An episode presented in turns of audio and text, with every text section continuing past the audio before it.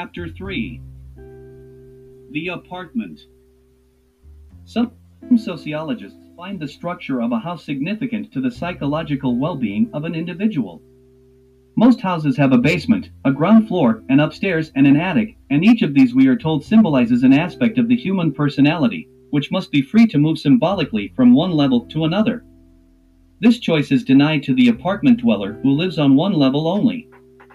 Furthermore, in the big East Coast cities, particularly New York, humans have been known to remain inside for days, weeks, months, and even years at a time without going outside. This is perhaps the first fact to understand about an apartment, which is much more self contained and private than a house can ever be. Paradoxically, although it may be surrounded on all sides top and bottom by other apartments, the occupants of these dwellings in America get to see each other rarely if at all. Homeowners, on the other hand, always have some relationship with their next door neighbors, even if it is unpleasant. This is because of the concept of private property in America. Each homeowner is protecting his own and his neighbor's economic interests by being cordial and watchful. Apartment dwellers have no such concern for each other, the unwritten law is you do what you do and I do what I do. The only thing that can bring apartment dwellers together is mutual hatred of the landlord, in other words, the owner. If you have seen one of these apartments, you have seen them all. As you enter the front door, you find yourself in a hallway which links the various rooms with each other. In this apartment on Walnut Street in West Philadelphia, the layout went something like this. The largest room, called the living room, was found in the front facing onto the street. The rest of the apartment ran straight back, perpendicular to the front. Our living room opened onto a balcony on which we could sit in the warm weather and watch the three lanes of one way traffic go by. This movement went on day and night. Walnut Street was the main artery that took traffic quickly from the heart of Center City, Philadelphia to the residential neighborhoods of the West. Since the living room was well set back from the street, you were unaware of the cars going by most of the time. The living room was comfortable and spacious. It had a couch several comfortable chairs, bookcases, a grand piano, a Stromberg Carlson radio, and tables with lamps and a coffee table for serving drinks. It was the room in which I listened to and made music, heard my favorite radio shows, played games with myself, read, felt safe and protected. Heading toward the back of the apartment, the first room you came to was a study which served as my bedroom and was directly opposite the front door to the apartment across the narrow hallway. This room was tiny, containing only a studio couch on which I slept, a radiator covered with a white metal case on which I could write like a desk, two closets with mirrors on the front, and a small chest of drawers. There was also room for one small chair. The room had the feeling of a nest or cave. It was not even big enough to hold my childhood bed, a beautiful maple four-poster which I dearly loved and missed terribly when we first moved in. I was never happy in this room and spent as little time there as possible. The single window looked out across an alley at the brick wall of the apartment next door. Next to this little room of mine was the bathroom, which contained a toilet, sink, and bathtub with the inevitable medicine chest over the sink and a tiled floor made up of small white hexagonals. This was one of my favorite rooms since what happened there was almost always of a pleasant nature. The hallway then took an interesting bend past a hall closet and ran straight back to the dining room where it ended. Before getting there, however, a room opened off it to the left, which was my parents' bedroom, often referred to as the master bedroom. This room contained most of the mysteries and wonders of the apartment. I would generally go in there on any pretext whatsoever to explore and discover what I could. In a way, it was off limits, but my parents never seriously objected to my going in for a look as long as they weren't there. I don't remember ever walking into that bedroom when they were both there at the same time. The dining room was built around a single table which was reserved for dinners with company, as special guests or family members were called, since my mother, father, and I ate all of our meals on a formica top table in the kitchen, the back room of the apartment. This dining room table was very special to me. It was a massive wooden structure with a shiny top kept highly polished. Special pads protected the surface whenever work needed to be done on it. This table was the work center of the house, Typing and writing, schoolwork, study and all special projects including sewing got done here. Three years after we moved into this apartment, our first TV set appeared in the corner of the dining room, thus making it a new entertainment center. The kitchen was small. All of our food was prepared, served, and eaten in the same room. A great deal of reading was done here by me since I liked to read while I ate, only permitted if I was eating alone. On many occasions, I continued to sit alone with my book for hours after the meal. Attached to the kitchen was a back porch where clothes could be hung out. This in turn was connected to the back stairs that led down to the basement, a large low-ceiling dingy cell filled with junk where several occupants kept their washing machines, opening onto a narrow courtyard. The psychological structure of the apartment went this way for the seven-year-old Gary, living room, security, bedroom, dreams and terror, bathroom, pleasure, parents' bedroom, wonder, dining room, work, kitchen, satisfaction. The front balcony made of concrete was the solid battlement of a castle looking out over the kingdom while the wooden back porch and stairs were the private passages leading through rough mazes either up to a rooftop lookout or down to the subterranean depths below. Here for the first time my parents were to leave me alone when they went out for the evening. Their psychology ran, why should we pay a babysitter when we can give the money to you and let you babysit yourself? Is this why I have always hated or at least been indifferent to money? Willy-nilly I had to agree, and after a somewhat glum farewell was on my own. The first thing I would do after they left was to run around the apartment in order to make sure that every closet door was closed. I was convinced for many years that witches lived in closets. These devilish creatures had to be shut in. In the same way that witches were the feminine object of fear in my fantasy life, so the wolf or werewolf was the masculine fear object. It is not difficult to trace the origin of the witch fear to a particularly nasty screen close-up in Disney's Snow White and the Seven Dwarfs of the wicked stepmother witch herself. Going a bit further I think that the theme of the beautiful but treacherous stepmother disguising herself as an old woman or witch was to haunt my love life later on with its obsessive craving for cruel treatment from women. The sexual symbolism of the closet as womb or vagina is only too clear better to close the door on the whole subject than look it straight in the eye. From the moment they were gone for the evening, I couldn't get the idea out of my mind that I was not alone. Locking the door and checking to see that the apartment was closed to the outside was of little consolation, since although no one could possibly get into me, it was equally true that no one or nothing could possibly get out either.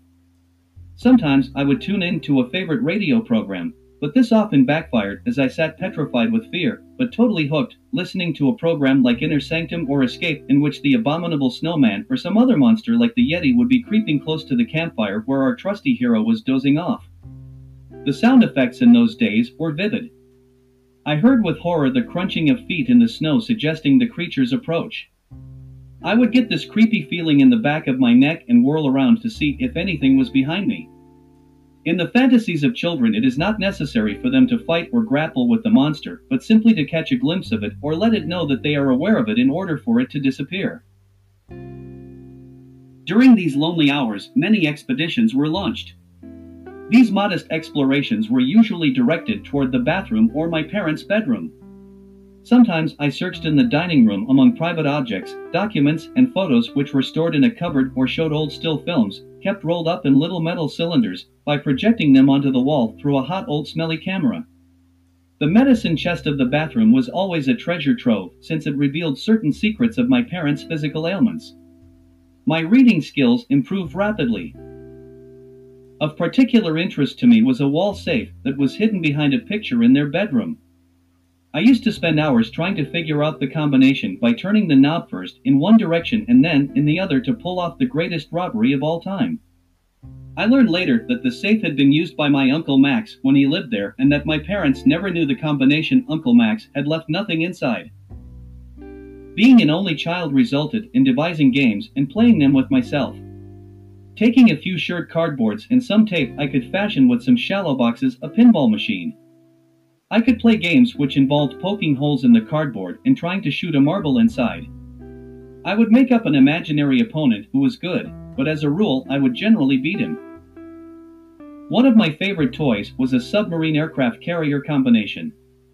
The wooden submarine had a hole in it into which you fitted a red torpedo and shoved it home onto a compressed spring. The aircraft carrier, also made of wood, was placed on the other side of the room. Its deck lay flat with various movable turrets, guns and airplanes on top which could be freely arranged. Underneath the deck was a flexible metal strip that fitted into a slot and was sprung into action when a red button on the side of the ship was pushed. The object, of course, was to aim the submarine at the aircraft carrier by lying on your belly on the rug, after taking care to judge the distance exactly, to fire the torpedo at the ship and blow it up. Once released, the red torpedo streaked toward the red button. If it hit, deck, guns, planes and turrets would go flying into the air. Few countries have succeeded at war as well as those in which children from an early age play elaborate war games. In no country is this as true as in America. These simple games have since evolved from the era of the pinball machine into that of video games, in which a button is pushed and if your reflexes are quick enough the enemy explodes in a second. Hitting a moving object with a missile is something that every American child is trained to do, whether it is hitting a wide receiver in football or hitting a car with a stone or bottle. Hitting an object which is not moving is duck soup in comparison. At any rate, after sufficiently tiring myself out by fear or exploration, I would finally get into bed.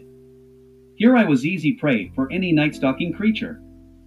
Therefore, my only recourse was to stay awake until my parents got back.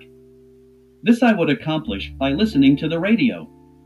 My instructions from them, however, were explicit on one point, and that was the hour of my bedtime. I was to get in bed by 9 o'clock at the latest and be asleep when they got home. So I would listen very quietly to the radio until I heard the sound of the downstairs door and their footsteps on the stairs, and by the time the key turned in the lock a few seconds later, I would be in my fetal position with the covers over my ears, radio turned off, seemingly asleep. This ruse, one that I felt worked for several years, gave me tremendous satisfaction. It was only much later that my mother casually informed me that she knew all the time that I was only pretending to be asleep whenever she bent over to kiss my head. She quite simply just put her hand on the radio, feeling the heat from its tube she knew that it had just been turned off just a moment before. She therefore became my closest accomplice in my attempted deception of her and my father since she didn't have the heart to hurt my feelings by blowing my cover. Besides, she got what she wanted. So did I. It was at the age of seven that my parents bought a piano, urged on by Aunt Clara, who felt I had musical talent. Whatever gave my mother's sister this idea, I will never know, but a teacher from the Curtis Institute, a Miss Howard, was quickly found and my lessons began. Looking back on a career of over 30 years as a professional musician, it is hard to believe how difficult that first year at the piano was. The spirit was willing, but the flesh was weak. My hands and fingers just wouldn't do as they were told.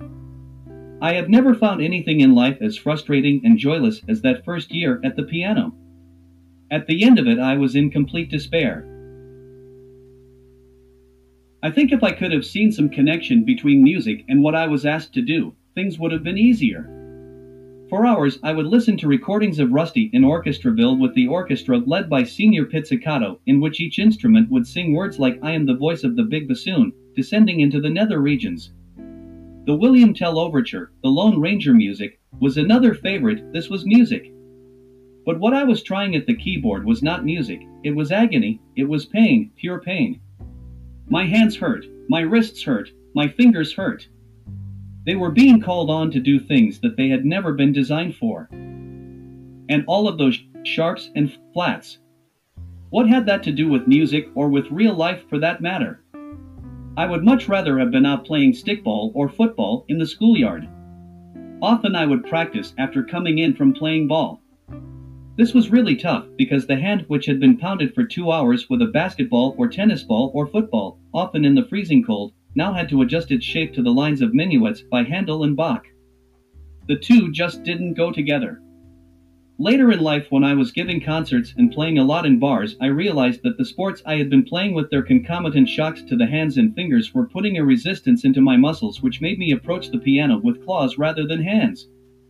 The hand was either tense or else pounded into submission by a softball or hardball until it resembled a hunk of meat. In either case, stretches of a seventh or octave were difficult not because the hand was too small, but because it wouldn't or couldn't open. My hands today are of an average male size, but the stretch is one that can touch a twelfth and play an eleventh, quite respectable for a concert pianist. I did love sounding out certain intervals at the piano of which the open or perfect fifth in the bass was my favorite. My absolutely favorite piece in the book I used was the Indian War Dance, in which the left hand beat out a rhythmic series of quarter note fifths composed of C and G while the right hand played an E flat, D and C from the C minor scale. The sound of this piece may be found in my first sonata for flute, clarinet, and piano, 1984, and in the second movement of my first symphony. I imagine that Miss Howard was quite a good musician herself, but her efforts to teach me the piano were of little use. With her Midwestern calm, she patiently answered all of my probing questions designed to stimulate a conversation and get her attention away from what I was supposed to be doing at the piano. Scales were practiced in the most desultory fashion. The simple arrangements of the harmonious blacksmith and the Ave Maria, transcribed dully in all in the wrong keys, failed to turn me on. At this point, some stroke of genius persuaded my parents to get rid of this teacher and seek out one of the most exciting but controversial figures on the Philadelphia musical scene. This man was a fantastic, good looking pianist and composer named Damian Sorokin who could play almost anything from the piano literature by heart. He allowed his students to learn any piece that really excited them regardless of the difficulty involved. This simple method of his produced many recitalists and competition winners as well as a greater number of frustrated students of more ordinary metal. In addition, since he didn't bother to teach exercises, many of his students discovered later that the groundwork for their technique had been inadequately covered. Damian, however, felt that by practicing the great works of Chopin, Liszt, Rachmaninoff, and Beethoven that the fingers would encounter every pianistic difficulty they would ever be called on to face. If a student was really having problems, a daily dose of Bach was prescribed as a cure all. Shortly before Damian's emergence on the scene, I had been going through a difficult time, just before my eighth birthday. Each night, just before dropping off to sleep, I would pull myself back into consciousness with the acute feeling that if I went to sleep, I would die. For two weeks, I could not get to sleep no matter how hard I tried. Hanging between consciousness and unconsciousness, somewhere between life and death, I only fell asleep after what seemed hours of torture. No doubt this was something I inflicted on myself, but to me, at the time, it came from a place so deep inside me that I had no idea how to deal with it. Finally, I did descend into my own underworld looking to confront what it was that was so severely disturbing me. In that encounter with the nameless beast within me, without understanding it or giving it a name, without even seeing its face or hearing its voice, meeting it only in a calm void suspended between light and dark, I was finally granted the grace of sleep again. I realized consciously that it was only the thought of not being able to go to sleep which could prevent me from falling asleep after that. I realized that many of my natural functions proceeded beautifully by themselves, but that as soon as I started to think about them or feel fear, they could no longer happen. I like to think of the cartoon in which the mouse, chased by the cat, runs on air between two buildings, the cat does the same, but midway across he makes the mistake of looking down and immediately falls. I learned that many things proceeded better when I didn't use his mind, but here the problems of criticism, analysis, and self evaluation came to the fore. It was right around the same time that I and my closest friend, Tom, went up the back stairs of the apartment, pushed open the heavy metal door to the roof, and went out on it. For stories up, we cautiously neared the edge, which had no railing, and peered over. One look was enough for me. I immediately pulled back, terrified, while Tom calmly stood and surveyed the alley below. In that moment, I felt the same fear of death that had haunted me since the ether mask had been placed over my face by the doctor years before. This fear of falling would be transformed in the future into many different forms, but most often would manifest as fear of failure or success. Chapter 4 The Young Pianist the night that Damian Sorokin came to visit, I was allowed to meet him briefly and to play a few notes for him on the piano. I was then told to go to bed. Once in my room, I pressed my ear against the bedroom wall, as I had often done before, to hear what was going on in the adjacent living room. I couldn't hear everything that was being said, but got the distinct idea that if my parents could afford Sorokin's price, I would be allowed to study with this formidable musician. I had believed in God for a few years, often speaking to him in a conversational internal monologue. Rarely had I ever prayed or asked for anything, but in this case I found myself asking for lessons before I even realized what I was doing. The next morning I was told that Sorokin would teach me, but at a lower price than he usually charged. I was strictly instructed by my parents how to hand Sorokin the money at each lesson so that no one could see the denomination of the bill. Weekly lessons were held at Sorokin's studio in town after school. Every Wednesday, I would get on the 42 trolley and ride down Spruce Street past the University of Pennsylvania, of which my father was an alumnus and which I would also would graduate from, over 33rd Street to Chestnut, and via the Chestnut Street Bridge into town. Getting off at 18th Street, I was exhilarated by the noise, the people, the action of downtown Philadelphia. Sometimes I quickly stopped off to buy a candy bar or browse around for a few minutes in some of the interesting shops I saw. When asked for help by a salesgirl or the owner, I always replied no, thanks. I'm just looking. I would then climb the stairs to Sorokin's studio, behind the red door at the northeast corner of 18th and Sansom. Usually when I arrived the lessons were in full swing.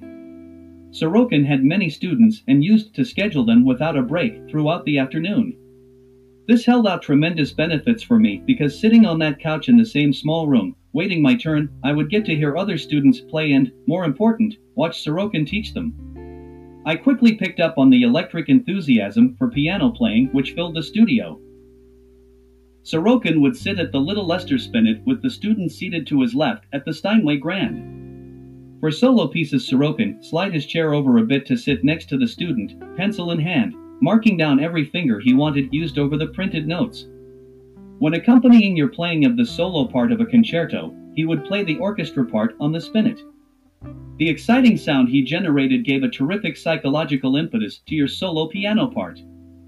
Actually, he could outplay you, drown out your playing on the Steinway Grand, by his simultaneous performance on the ridiculously small spinet.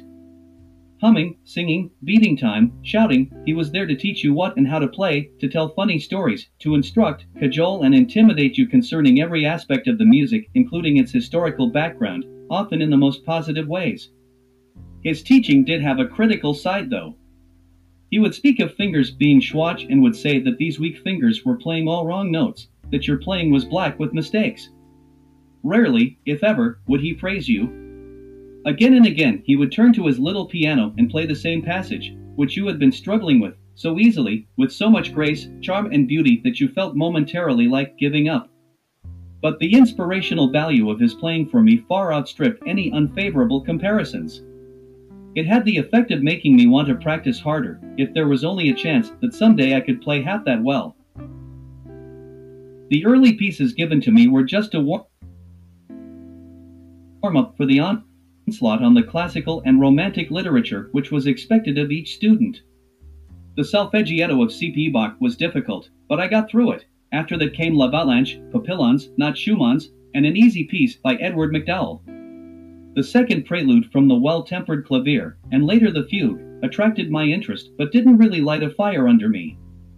The Schirmer editions, the ones with the yellow covers, were the standard versions used except when a piece was published by Presser or Elkan-Vogel.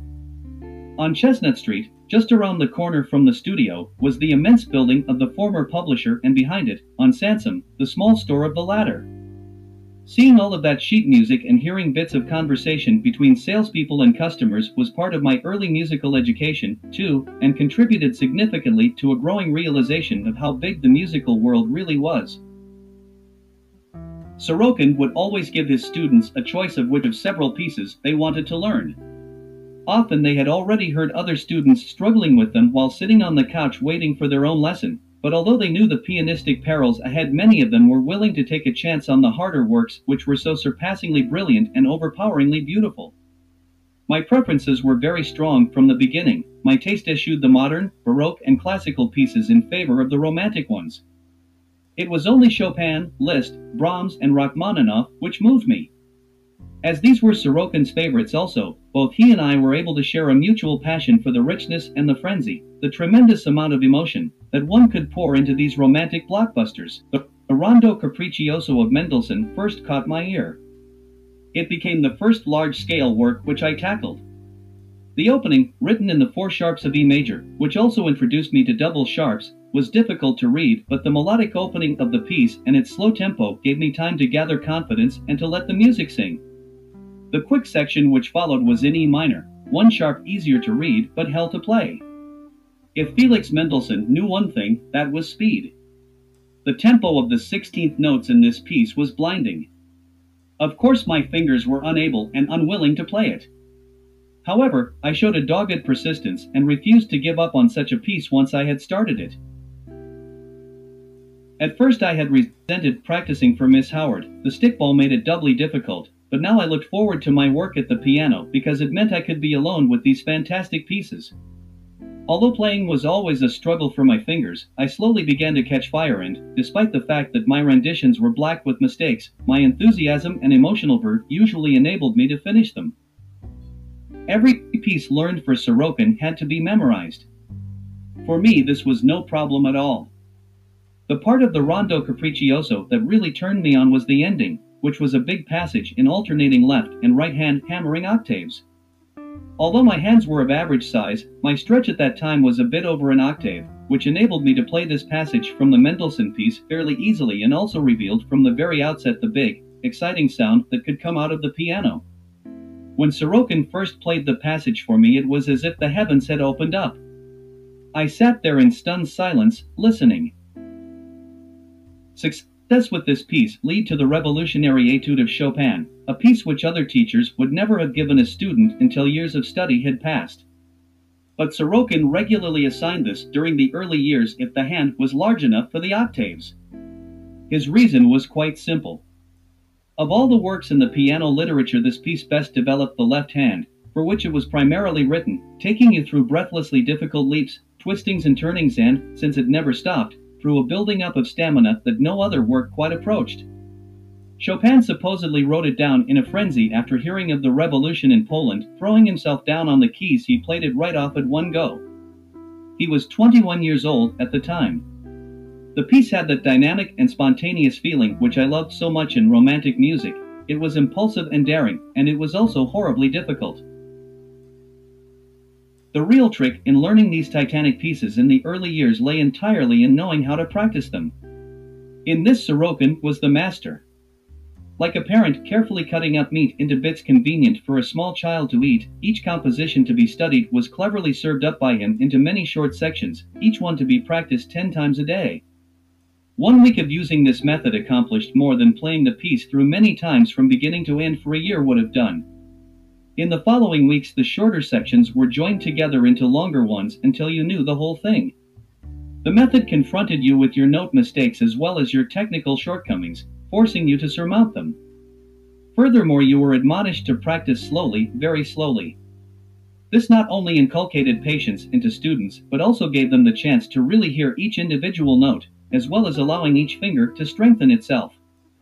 Of course after practice of this sort even a student possessing an unexceptional memory was likely to know a piece off by heart within a month or two. The only problem lay in having the discipline at home to do this kind of slow practice in sections and to use the fingers which Sorokin had marked into the score. The time at which I practiced was now standardized by my mother, strictly enforced by the little Ben Westclox clock which stood guard stubbily on the music stand returning home for lunch from school, which was only a block away, allowed me to eat my lunch while reading from 12:10 until 12:30, then to practice 40 minutes by the clock and finally to get back to school by 1:15 for the first bell. The second 40-minute practice period was at first scheduled in the late afternoon when I would come home from playing ball in the schoolyard. However, this after-school time was so terribly demanding physically that I finally decided to do my piano study instead after dinner. An hour and 20 minutes a day, then, was my unfailing routine at the piano for the first few years, later increasing to two and sometimes three hours a day if my studies permitted it. It was always made clear to me that the schoolwork came first and the piano second since my academic success and ensuing professional career in medicine had become a foregone conclusion by the time I entered college. The B-flat minor scherzo of Chopin, the preludes in C-sharp minor and G minor of Rachmaninoff and the D-flat etude of Liszt followed each other in short order. It seemed that I only wanted to play the most demanding pieces. Consequently, playing was exceptionally difficult for me. To make it easier for all of his students Sorokin used a method of fingering that yielded dividends in the Romantic literature. He developed a hand in which the strong fingers, the thumb, pointer, and middle fingers, called first, second, and third fingers by the pianist, came to do all the work. Sorokin reasoned that since these were the best fingers they should be used as much as possible. unfortunately, were students to attempt Bach, other Baroque composers, or Mozart and Beethoven sonatas using this approach, they would quickly discover the necessity of strong fourth and fifth fingers. Since these latter two fingers are weaker in most hands, primarily due to their interdependence, lack of free movement, and, in the case of the fifth finger, its size, the responsibility of the teacher to develop them is vital to the playing of classical and Baroque music in which quick passage work involving all the fingers figures prominently. The playing of Bach fugues depends on the strength of the outside, weak, fingers, as does the music of Schubert, in which melody and bass are played by the little and ring fingers with the strong inside fingers providing the accompaniment. This was perhaps the most serious fault in Sorokin's piano method, a truly fatal flaw which, unknown to me at the time, was to require years of work later at the piano to correct. But I was blithely ignorant of such details while plowing my way through the Romantic literature the A-flat Polonaise of Chopin, the operatic transcriptions of Liszt, the Appassionata of Beethoven all fell before a vigorous onslaught. At the tender age of 11 I was ready for the Philadelphia Orchestra Young Pianists competition, which carried with it the promise of a performance of the audition concerto selected by the student and teacher. Sorokin and I picked the Liszt Hungarian Fantasy, which was learned over a period of three months. The pressure on me was huge because there was a hint around the household that, if I won, there might be a chance of my parents allowing me to pursue a career in music. At the finale of the competition, I saw that there was only one real threatening competitor a little blonde, blue eyed daughter of a Philadelphia orchestra violinist. I knew that she was good and that she had breathed nothing but the pure atmosphere of music since she was born. My performance of the fantasy, with Sorokin accompanying, went well, but her appearance, the tiny figure with legs dangling from the piano bench, caused a sensation. Her playing of the Grieg was flawless, as natural and mindless as the breath of a spring day. When the announcement of her inevitable triumph was published in the evening bulletin, no one was at all surprised. A letter was sent to me which praised my playing but suggested that perhaps the Liszt piece was too difficult. I was encouraged to enter the competition again the following year. This defeat, for such it was, was devastating for me. The following year I auditioned for the Select Curtis Institute, for which only a small handful of musicians from around the world was chosen from hundreds of applicants. I was rebuffed again. At this point, although nothing had been said at home, it was clear that the door leading to a career in music had been closed to me. From this time forth, no serious consideration of a concert pianist's career could be given by my parents. But just at this time, fate intervened in a way that paradoxically guaranteed me work, recognition, and a great deal of joy in music. My cousin Danny had a dance band that needed a piano player. It had some of the best musicians in the neighborhood in it. Although I was only 12, they gave me a tryout which I passed with flying colors. I could read practically anything they put in front of me, and what I couldn't I sat at home with for hours, deciding symbols and learning to play them. As I made a bit of money, I invested it in lessons from some of the better pop and jazz pianists in Philadelphia, like Bernie Lowe, Lenny Payton, and later Dennis Sandole. Within a few years, I was able to play most of the pop and jazz standards by heart. Pop music was something that I instinctively understood. My ear was really not that good, but again fate took a hand when one day at summer camp my father asked me to accompany some songs without the music. I was reluctant, but tried it. Before long I could pick out melodies while finding the right chords on the spot. I soon noticed that the same patterns of chords popped up over and over again in these pieces. Certain of these harmonic changes could be used to accompany almost any music, pop or classical. Yet once more was my musical life accidentally touched, this time by the leaves of a poison sumac plant. While taking a day off as a waiter at camp, my cousin Noah and I went skinny dipping, which necessitated walking repeatedly past a bush which gently brushed against us. The following day, we both started to itch all over. Finally, my entire body became one mass of weeping angry clumps of blisters.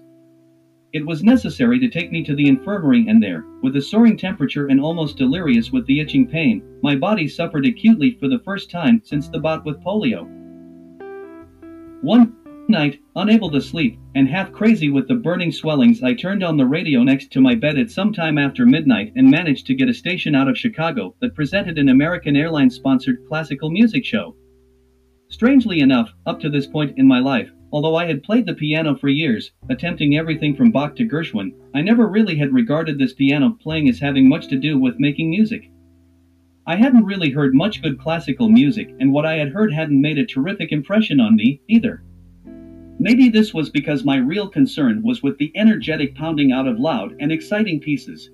But through the crackle of static and the fading in and out of this radio program came a sound unlike any I had ever heard. When I heard it, I suddenly became relaxed. Soon I felt no pain.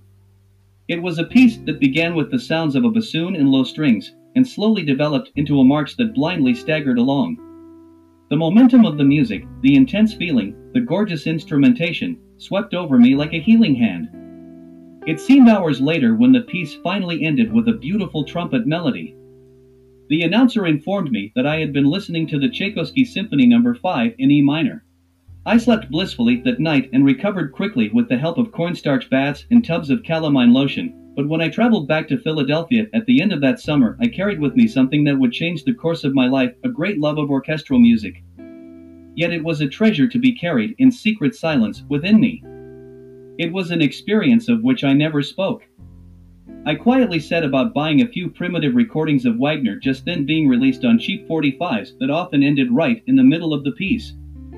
Also, I found a few boxed sets of 45s, including the fantastic Tchaikovsky 5th, Beethoven's 3rd, 5th, and 7th symphonies, and the Schubert Unfinished. My parents volunteered some discount and book club records, badly recorded, woefully played, and conducted. This did not to matter at all to me. I was always listening to something behind the performance and beyond it. It was as if I could hear how the music should be done.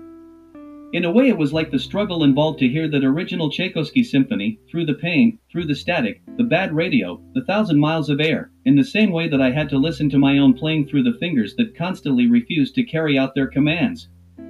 Somehow, in the case of Tchaikovsky, Beethoven, and Schubert, I had become so totally one with their suffering that in hearing their music, I was able to achieve an uncanny total identification with it. This struggle, this suffering, was at once my way into music and also the obstacle that I had to overcome in my playing and interpretive attitudes. The tension in my body was extreme. My hands often refused to work as much out of self inflicted tortures as out of their own inherent deficiencies. My work had become self defeating. I was always setting up barriers to be overcome even when they weren't there.